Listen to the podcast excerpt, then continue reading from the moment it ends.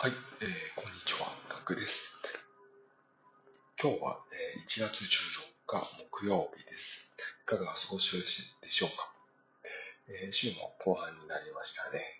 えー、頑張っていきましょう、えー、今日のテーマは考える時間、代々調べる時間です。えー、あなたはあ普段考える時間より、えー、調べる時間は多い方でしょうか、えー、考える時間が少ないという方はですね、気をつけた方がいいかもしれません。えー、なぜ気をつけた方がいいのかというと、えー、調べる時間の方がですね、多いということはですね、えー、一般的に調べれている情報をただ集めている。イコールですね、誰でもできる仕事である可能性が高いです。えー、二つ目がですね、まあ、さっき、先ほどのまあ一般的な情報を集めていると、えー、ただですね、やっぱり情報を集めているだけで、それを、あんまり考えずにそのまま出している場合があります。はい。この二つをやっているとですね、あなたの価値は、あなたが仕事する価値っていうのは上がることにつながっていかないので、誰でもできるということになります。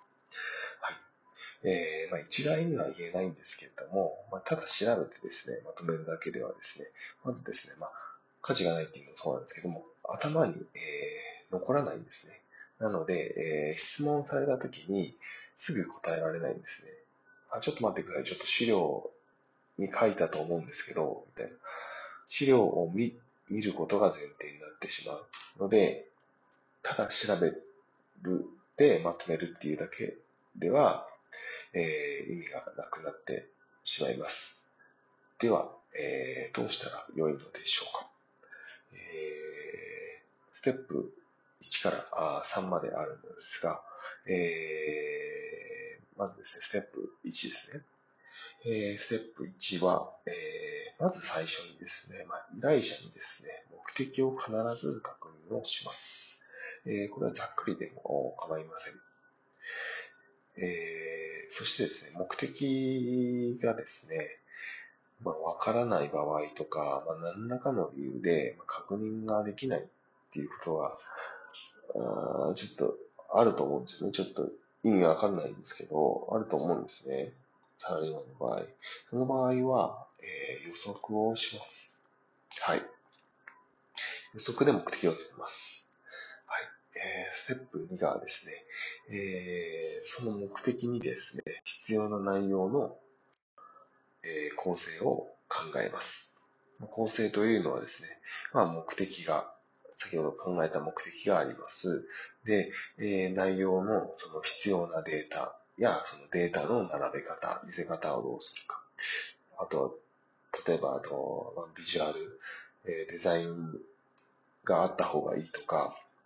えー、あとはですね、資料をパワポにするのか、エクセルにするのかとかっていったあファイルの内容、まあ、全体的な、まあ、提出するファイルの構成っていう形になりますね。これを全体的に考えます。で、ステップの3つ目なんですけれども、構成の、そのステップ2の構成の答えをですね、探しに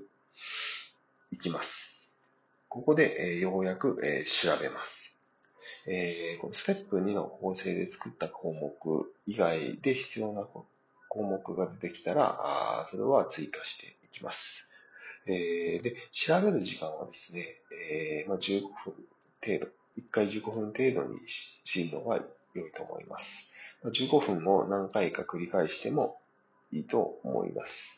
が、えー、まあ、ネットでこれ調べるっていうことが前提になってるんですけども、これだらだらとですね、調べるのは時間の無駄になるのでやめましょう。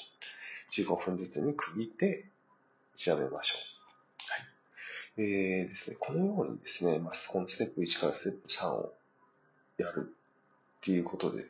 ですね、えー、ただですね、最初にもう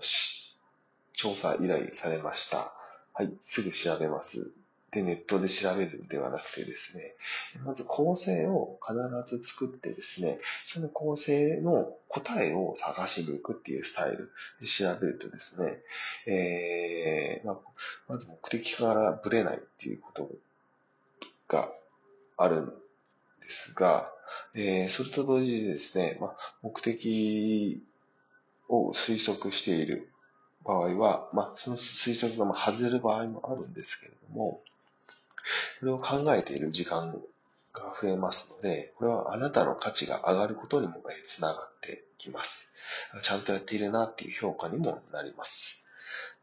で、えー、さらにですね、えー、まあ、効率的に、えー、目的に沿ったあデータの並べ方、表示の仕方に沿った内容に調べることができるので、えー、時間的にも早くなります。すごいですね。この